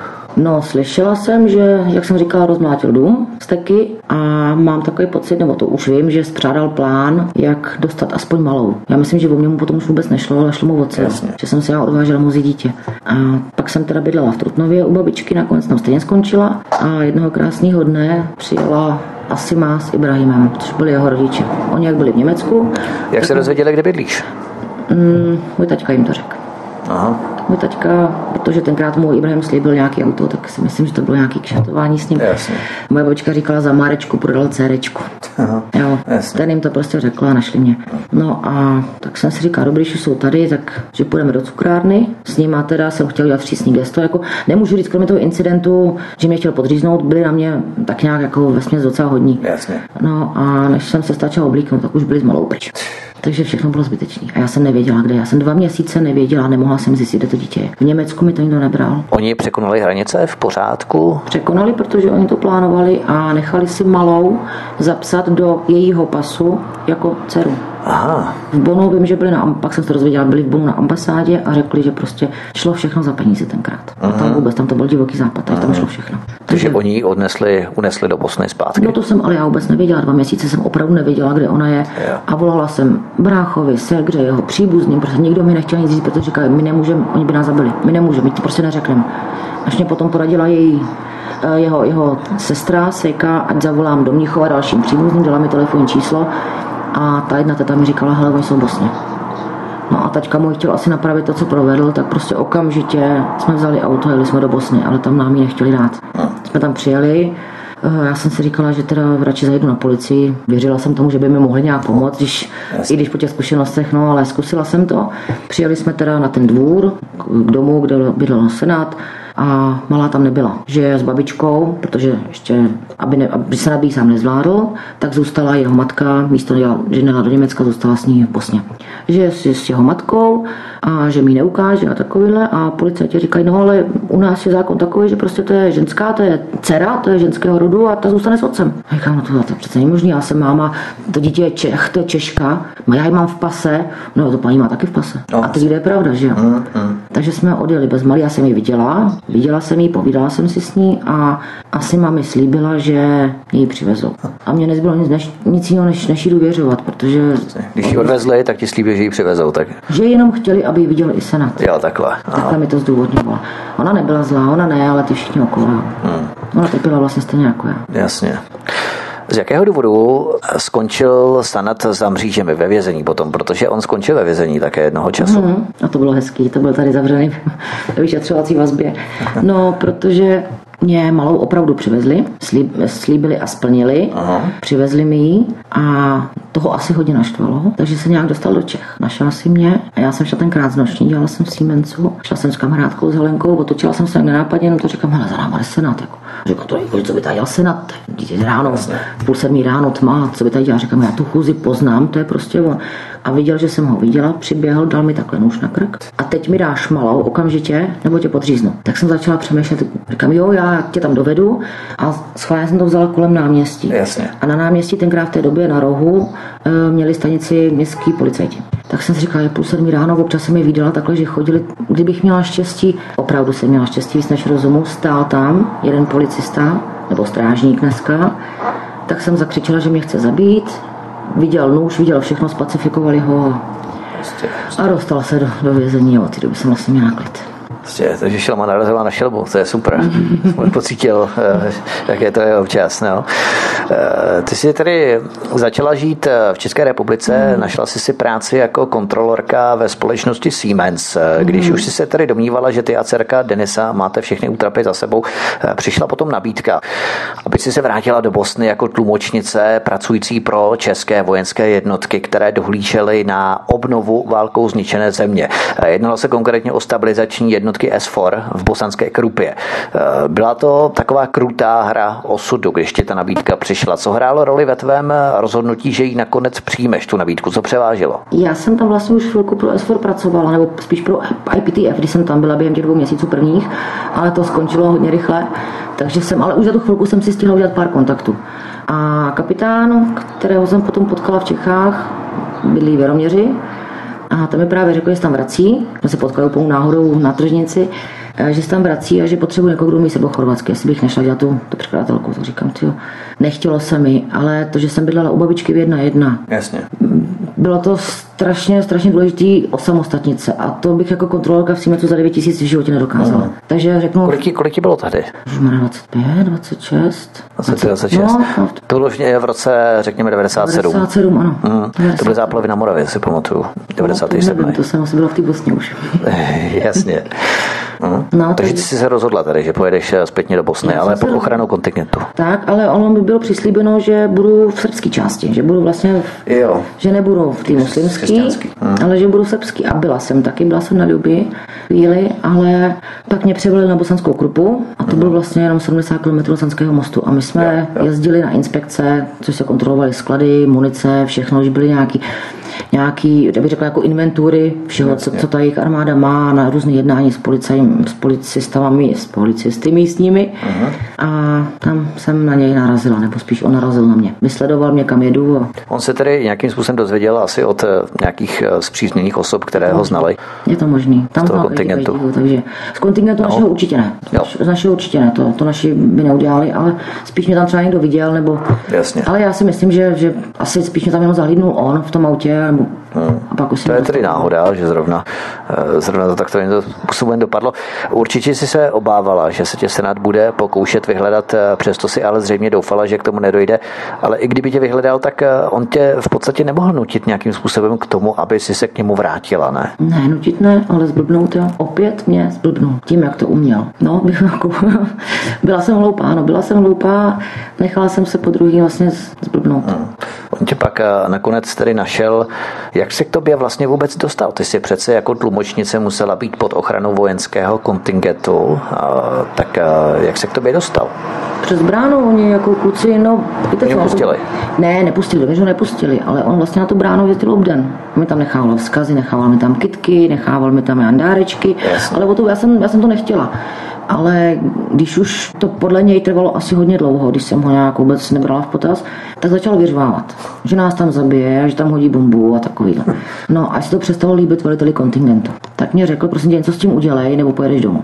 No, tak jsem byla odhodlaná, že teda si s ním promluvím, že se s ním potkám tváří v tvář. A už když jsem tam šla na tu bránu, když teda přijel, kluci mě zavolali, že, že tam zase je, tak jsem na tu bránu šla. Říkám si, a já mu řeknu prostě, že jo, že ho nechci v životě vidět a třeba mu i dám pěstí. Já jsem byla tak strašně jako silná v kramflecích. No, vyšla jsem ven, rozklepali se mi kolena, začala jsem se třást a bylo to asi v prčicích. Vrátilo se mi všechno to. A zase ten strach. A to bylo strach, beznaděj, zoufalství, mm-hmm. co si prožívala předtím a jak se mohla tedy jím nechat zblbnout, nebo kdy přišel ten proces, kdy v podstatě ty si si vybovala všechno to negativní, co bylo ve spojení s ním, co si prožívala, jakým způsobem tě ubližoval, byl tě, a mlátil tě a kdy jsi se rozhodla, že s ním půjdeš zpátky. No to je přesně to, co říkáš, ten, ten strach. Ten strach. Ze strachu, to nebylo, že jsi nechala zblbnout. Jako... Taky, taky to bylo jedno s druhým, ale já to prostě nevysvětlím. Takhle se mi na to hodně lidí ptá a když já na to nemám úplně odpověď, kdo to nezažil, tak to nedokáže hmm. pochopit. Tam je to takový strach z toho, že když to člověk nebo když to ženská neudělá, takže že si ji opravdu najde a zabije ji. Do toho zase ta galantnost. A já tě miluji, já bez tebe nemůžu být. Tak si jako říkáš si, jestli myslí to vážně, třeba už opravdu pochopil. Už prozřel, jasně. Hm. Jo, je to takový všechno smíchaný dohromady. Hm. Mhm. Hm. A vůbec nevím, proč vůbec. A jak to setkání vlastně probíhalo mezi vámi? Co ti on sdělil, když jsi se s ním rozhodla tady odejít? Protože to si nemohla také předušit závazek, který jsi měla ve vztahu k tomu kontingentu, že se rozhodneš ze dne na den, že půjdeš pryč. Ne, já, mm, já jsem mu jasně řekla, že když když bychom si dali znovu dohromady, jsme se o tom povídali, že v Esforu zůstanu. A on jako, že s tím nemá problém, že budu ráno dojíždět, třeba 70 km, že mě klidně bude vozit, anebo že na víkend budu doma, jako v, v tom Gradiči u něj a přes, přes týden budu vlastně bosanský krupy na, na základně. A to se potom stalo, dodržel to? Já jsem tam pak byla fakt jenom chvíli u něj, dodržel to, to dodržel. To já jsem pracovala dál. Aha. Pracovala jsem dál, ale byla jsem tak strašně hloupá, já jsem tam zpátky dovezla malou. A on ji použil jako známinku k tomu, že tě chtěl k němu připoutat. Mm-hmm, přesně tak. Jak se ti po druhé podařilo s malou utéct? Sloužil ti jako pomoc právě kontingent? Hodně, hodně, protože kluci věděli, co prožívám, věděli, já jsem se tím netajila a když mě tenkrát bodl do zád Senát, protože údajně jsem za to mohla já, ale nabourala sousedka svoje auto, já jsem ji nechala řídit, i když neměla řidičák, ale bylo to jejich auto, Jasně. chtěla to vyzkoušet, nabourala. A to dostal se nad znovu takový záchvat a začal mě bodat dozad. Ehm, to tam byl zrovna Ibrahim, odvezl mě do nemocnice, vrátili jsme se a já jsem říkala, prostě já to nedám. A hrozně jim pomohla Sejka, se, e, sestra jeho, Senada a naši kluci, který vlastně malou převezli přes hranice úplně v tom vojenském autě, úplně jsme nemuseli Oni tam pro ní jeli v podstatě sami, že? Tak oni si nedovolili jim jí nedat asi. Ne, ne, ne, to jsem si já dovezla na základnu, to jo. ale vlastně ze základny, protože jsem věděla, že on bude před základnou stopovat, bude nás tam hlídat, bude kontrolovat, my pojedeme. Takže z té základny do Chorvatska nás vlastně odvezli vojáci. To potom si přerušila tvoji práci na kontingentu eh, právě z obav, že by se ta situace mohla nějakým způsobem stupňovat, eskalovat a radši si odjela tady do České republiky. Ne, ne já jsem, já jsem malou nechala u babičky, vrátila jsem se tam zpátky, protože jsem pořád ještě neměla peníze na ten byt. Jasně. Tak jsem se tam vrátila zpátky, ale on nedal pokoj. On nedal pokoj a e, pak byly rotace, ta brigáda, která tam byla předtím, odjela, přijeli noví kluci a ten velitel říkal, hele, tohle to kamarádku, jako já to tady nesnesu. Jasně. Takže jsem jela domů. To je zajímavé, že v podstatě oni nemohli nějakým způsobem spacifikovat jeho, že neměli oni nějaké prostředky k tomu, aby se vypořádali s jedním takovýmto jedincem a chtěli tak uspořádávat uh, nějaké válečné nebo poválečné konflikty, no, které mohly vznikat. hra na vojáky, no. Já to tak vidím. To je hra na vojáky. Hmm. Ty mise jsou úplně zbyteční. Hmm, hmm z jakých okolností jsi se potom následně odstěhovala do Německa, kde si potom pracovala jako referentka cestovní kanceláře. Ale to už nemá se Senadem nic společného. Jo, to, to už je Ale to nevadí, to já jsem dělala vlastně v cestovní kanceláři a v rámci výměného pobytu uh-huh. jsem šla do Kodbusu do Německa. Jasně. Eh, ty jsi se vdala po druhé a dnes s tvým současným českým manželem Martinem vedeš eh, ceřinou společnost německé firmy na výrobu kojeneckých potřeb. Takže dá se říci, že si konečně zakotvila ve spokojeném přístavu v zátiší. Mm, jsme spolu skoro 11 let a neměnila bych. Dneska, dneska fakt ne. Mm-mm. Kolik let je tvojí dceři Denise dnes? 25. 25. 25 a už má dvě děti. Já jsem dvojnásobná babička. Teď s Martinem jsme No. dvojnásobní rodiče. Takže má také rodiny a dospívajícího syna, dospívající děti. Eh, Jak jsou staré její děti? Mm, Emičce bude pět a malýmu teď z tři týdny. Mm. Takže ještě Tak miminko. to je čerstvá záležitost. Pamatuje si třeba ona, Denisa, něco z těch pohnutých dob, nebo byla tehdy ještě příliš malá? Ona byla malinká, ale má útržky, které si pamatuje. Jo. Třeba si dobře pamatuje, jak jsme utíkali, protože ona měla na nohách dřeváčky, oni Jo. strašně klapali. A to Jo. si pamatuje, že to klapalo a že se mi říká, Denisko, sundej to potichu, aby nás nikdo neslyšel. Jasně. Takovýhle útržky si pamatuje, ale nic moc, naštěstí. No, no, no, no, no, jasně. Kolik jí bylo tehdy, když si to pamatuje? To byl asi jeden z prvních nějakých No, fragmentů, který si pamatuje. No, dva a půl, tři roky. Tři Tedy, no. Eh, Některé evropské ženy se snaží najít svoje přirozené místo právě v islámu. Není tohle tak trochu chyba západní společnosti? Už se blížíme k závěru našeho rozhovoru, trošku se zamyslíme nad tím, protože eh, za to mohou eh, různá ženská emancipační feministická hnutí, kdy žena má makat, dbát na pracovní kariéru, pracovní postup, zvyšování svojí profesní kvalifikace, profesní růst a už se neakcentuje v západní společnosti příliš ten prvek ženy jako matky, která se stará o děti, hlídá takovéto teplo rodinného krbu. Jsou ženy, kterým práce a kariéra vyhovuje, ale potom jsou ženy, které chtějí být těmi pečujícími matkami. Studovat ano, pracovat ano, ale zároveň mají v sobě to nestenčené mateřství.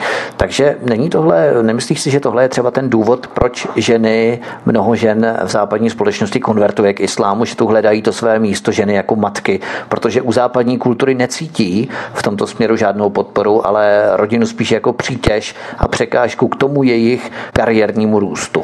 Já si myslím, že jestli tohle hledají v Koránu nebo v Islámu, tak hledají na strašně špatném místě, protože tam nehledají roli matky, tam hledají roli služky a, a, a nějaké uklízečky a prostě roli podřadného člověka. Tam nenajdou to, co hledají, si myslím. Tam ne. Je pravda, že žijeme strašně konzumně, že, že ta doba dneska je, dneska je špatná, ale abych hledala někde smysl života v islámu, to teda opravdu ne. To právě je možná ten filtr, kdy oni v podstatě ještě neví, do čeho jdou. Oni si představují právě, že ta žena má v islámu nezastupitelné místo právě v roli matky, která vychovává dítě nebo děti a tak dále, což samozřejmě oni nevědí, že v podstatě by se stanou robotem sešněrovaným řadou pravidel, nutností je dodržovat a tak dále. Ale oni si myslí pořád, že ten islám poskytuje jim perspektivu té životní jistoty, strážkyně rodinného krbu a ono tak v podstatě není a to oni nevědí a právě ten západ, který má stále vzrůstající a větší tlak na profesní růst, na kvalifikaci, na práci, dnes, dnes pracují, dříve byl takový ten rodinný stav, kdy muž pracoval, aby zabezpečil rodinu a žena mohla být doma právě proto, že muž přinášel dost peněz proto, aby ona mohla zůstávat doma, starat se o ty děti, vařit, uklízet eh, a tak dále, jít třeba někam s kamarádkami. Ne, nebyla otrokyní, ale byly tam určité role, že, které každý vykonával z těch dvou. Eh, Muž musel o to více pracovat a usilovněji právě proto, aby uživili tu ženu s těmi dětmi. Dnes musí i žena pracovat 8-12 hodin úplně stejně jako ten chlap. Musí a ještě doma. Ještě doma, no a přesně tak. A ještě potom přijít do další šichty doma, že jo. jo takže to je někde nekončící práce a právě z toho titulu eh, ty ženy možná cítí, že ten islám, byť právě, co si říkala, nevědí, jo, co to potom reálně se přetvoří nebo přetaví, ta jejich představa o jejich roli, co by ženy strážkyně rodinného krbu, ale přece jenom, že oni cítí, že ta západní společnost jim nedává takovou perspektivu té ženy, která může být spokojenou matkou vychovávající svoje dítě a ne do toho ještě hákovat v robotárně někde nebo v automobilce nebo kdekoliv eh, v pokladně uteskat 10-12 hodin denně. Tam je problém ten, že konvertovat k islámu je vlastně strašně jednoduchý. To je tak strašně jednoduchý, že to řekne, řekneš a seš, seš muslim. Já bych těm, těmhle, že nám doporučovala opravdu jet tam na zkušenou. Dřív než konvertuju, zažiju si tu společnost, jaká je. Podívám se, jak žijí, nakouknu pod pokličku toho islámu. Pak se rozhodnu, jestli chci nebo nechci. Pokud bude pak chtít, tak se v tom asi našla. Pokud nebude, tak je to strašně dobře.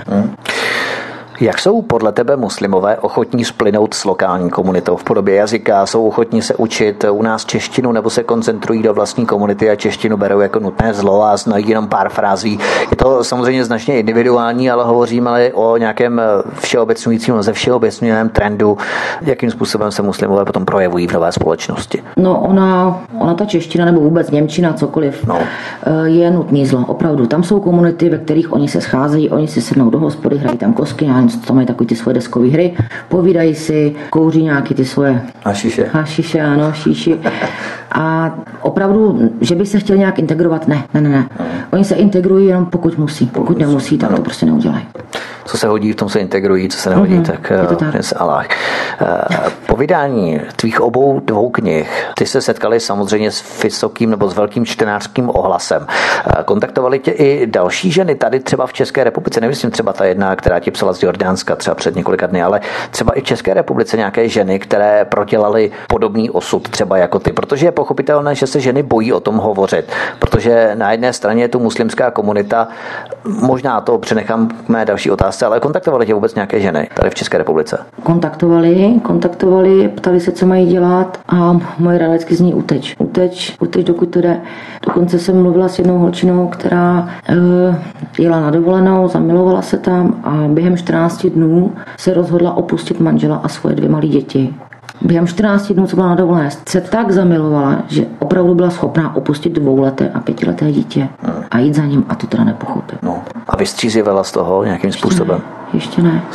Ještě ne. A ona ví, že mám pravdu, Ona ví, že by měla udělat to, co jí radím, ví, že je to špatně, ale zatím je v té fázi, kdy prostě to nedokáže udělat. Možná fáze popírání sebe sama, svojí vlastní reality. Ano, přesně tak. Hmm. A v České republice kolik žen se ti zhruba tak ozvalo, které se jak si nacházely ve stejné situaci nebo v podobné situaci, jakou si prožívala ty, a které třeba to tež prožívají přímo v České republice? Já mám na Facebooku stránku Iva Karlíková a na ní, teď nechci lhát, ale kolem 25 zpráv od různých žen, které to samé zažily, tam mám.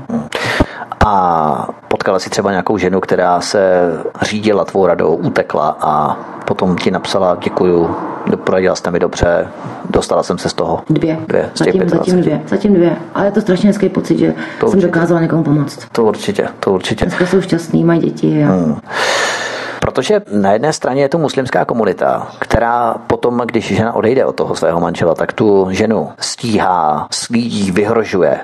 A na druhé straně eh, totální nezájem od Čechů, kteří mají až eh, škodolibou radost a mnou si dlaně nad tím, jak si to, za to může sama, když byla tak blbá přece do čeho jde. Čili ty ženy v podstatě necítí ani nikde zastání, ani u jedné skupiny, ani u jedné strany. Takže to mají nesmírně těžké s tím návratem do běžného života asi, že? Je to na každé z nich opravdu na každé z nás záleží, jak je silná, jak se s tím dokáže vypořádat, jak, jak to dokáže vlastně zvládnout. Já vím, ale že jí nepodá tu pomocnou ruku ani, ani skupina jaksi z Čechů, protože ti, ti odbydou, že ty si to můžeš sama, viděl si do čeho jdeš, přestože to šla. A ani ta muslimská komunita, která naopak, že jo. Proto říkám, že je to jenom na ní, protože hmm. nemá nikdy zastání, nemá. Každý, jako když jsme to říkali, jsi blbá, tak. Setkala jsi se s tím, že Češi byli uspokojeni tím, že se ti stalo, co se ti stalo a říkali, no tak eh, ty si za to můžeš sama. Ano, určitě, a dokonce musím říct, že, že se mi to stalo docela nedávno, když jsem přijala kandidaturu do, kandidaturu do Evropského parlamentu, uh-huh. tak jedenáct člen tak ten se zachoval docela dobře, říká, jako tahle jo, kdy to tahla s muslimem, jako tak co, tahle, aby to byla, říkám, Ježíš Mara, tak jako Právě protože vím, o čem to je? No právě. Myslím, že právě to je ta deviza, kterou my musíme přetavit v náš prospěch, protože ty si vyšla z toho pekla ještě daleko silnější v tom, že dokážeš se s tou věcí poprát, mluvit o tom. Není to nic příjemného samozřejmě, ale dokážeš mluvit o tom a mnozí ti to rychlí odsuzovatelé těch lidových soudů různých, tak možná by, já nevím, neprožili ani polovinu toho, co ty a složili by se jo, psychicky. To možná je pravda, že mi spousta lidí říká, že, jako, že by to nedali. Že by se buď to oběsili, zabili sami, nebo prostě by to nezvládli. Já jsem naštěstí fakt silná povaha, že, Jasně. že jsem to dala. No. A nenechalo, nenechalo to na mě nějaké následky, si myslím, teda nevím. Doufám, že ne. Ale jak říkáš, ten strach, já jsem třeba tu knížku psala právě ze strachu, eh, z reakcí jak našich lidí, Čechů, no, tak z reakcí prostě té muslimské komunity. Jsem ji napsala pod svým rodným příjmením, protože jsem nechtěla být spojovaná jako já teď konc osobně ano. s tím vším, co se mi stalo. Je, zní to teda jako trošku paradoxně, ale, ale prostě to bude rodný příjmení, bylo taková jistota, že, že nikdo neublíží mě, neublíží mojí rodině. Jak se tady jmenuješ teď, kdybychom to měli tedy e, zakončit, protože to tvé Iva Karlíková je to v podstatě pseudonym. To příjmení je pravé, tedy je to tvé rodné příjmení, ale jak se vlastně jmenuješ tedy? Já se jmenuji Ivana Schubert Dickfeld. tak já radši zůstanu toho Karlíkova. Schubert ještě bych zopakoval to poslední, že asi ne. Ne, Dick jako... F, jako František, Dickfeld. Jo, Dickfeld. Mm-hmm, jo, přesně. no tak super, tak aspoň možná to nezapomenu ještě za chvilku. Eh, každopádně měli bychom si všichni uvědomit, že mnoho žen i ví, co je islám zač, že jsou v podstatě uvězněny, nemají žádnou perspektivu, jaké je jejich postavení v té komunitě. A mnohé se s tím smíří, rezignují, vykonávají to, co se od nich požaduje očekává.